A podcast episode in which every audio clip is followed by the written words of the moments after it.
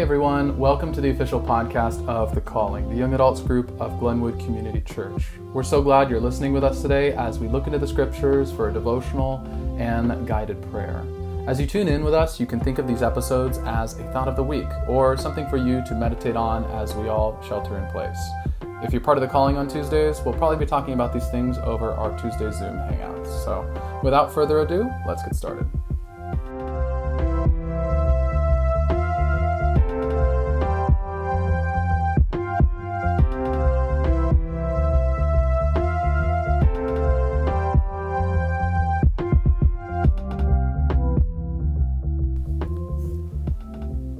A phrase that our culture has been using lately is adjusting to the new normal. I've seen this all over the place, on T V and podcasts, when I'm reading an article. It's been about three weeks since all of this really started to ramp up, and our lives have changed in a sort of way, seeing how all of the shops have been closing down, how there's been lines outside grocery stores, that there's no toilet paper. Some of us are learning, what does it look like to work from home? And even if you're still going into the office, by chance you're probably seeing things in your workplace that has caused you to shift your routine, maybe just a little bit differently. Some of us are out of jobs, and that's been really hard to think about what we do with our time. The pandemic has disrupted the normal rhythms of how we've had church, serving the body, or when we choose to worship. And maybe you've found yourself sleeping in a bit more, watching Netflix, or you've had more time with your friends, or you've been able to go on a lot more runs. It matters how we spend our time. How we start and end our day truly allow us to see where God is present in every moment. I have been reading the book of Acts and thinking about how the early church lived at a time when Christianity was simply a group of people who didn't meet in large public groups, but in their homes.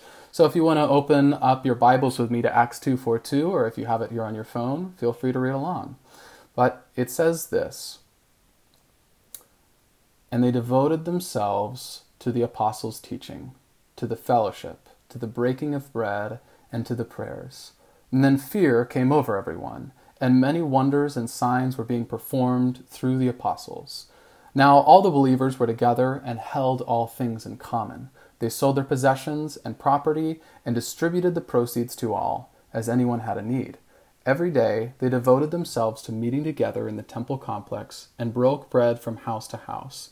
They ate their food with a joyful and humble attitude, praising God and having favor with all the people. And every day the Lord added to them those who were being saved."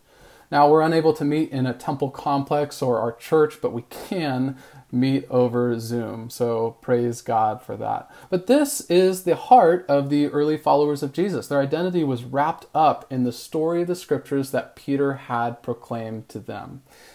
If you've been watching our sermon online at church, Pastor Paul has talked about how this trial is forming our body and it's shaping us into the people God wills for us to be. It brings us new challenges as believers because we have to think, how do we devote our time to God's word and others while we're sheltering in place? Or how do we live in joy when we might fear for our health? Maybe some of us are thinking, how do we give when we're afraid of the number that is reflected on our bank account? Followers of Jesus developed new rhythms of how they lived their lives. And it's evident just looking at this passage right here.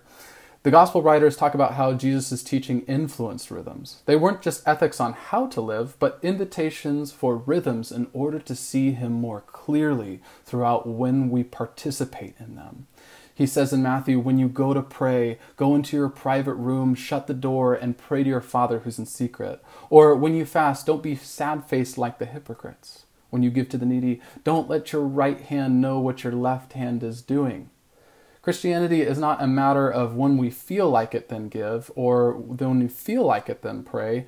The reality of the kingdom is one that changes our lives despite the circumstances around us.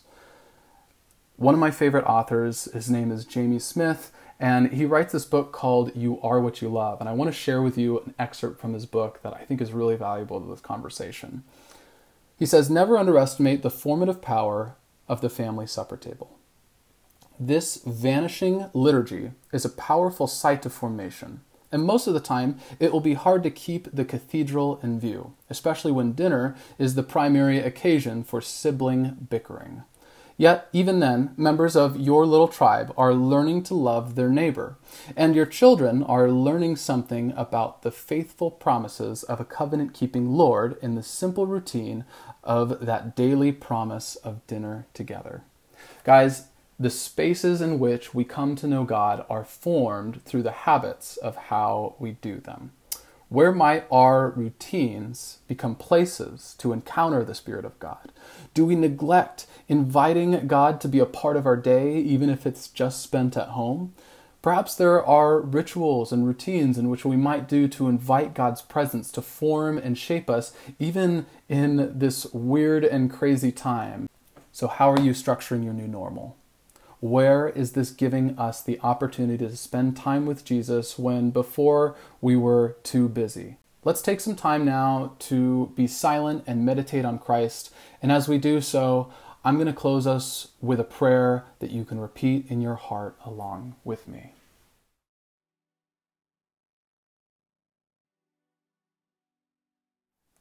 Let's pray. Gracious Father, whose blessed Son, Jesus Christ, came down from heaven to be the true bread which gives life to the world. Evermore give us this bread, that he may live in us and we with him, who lives and reigns with you and the Holy Spirit, one God, now and forever. Amen. Well, guys, it's been fun. Thanks for listening in. The music you hear in this podcast is produced by Kalen. Tune in next week for another devotional, but in the meantime, stay home, stay safe. We'll see you soon.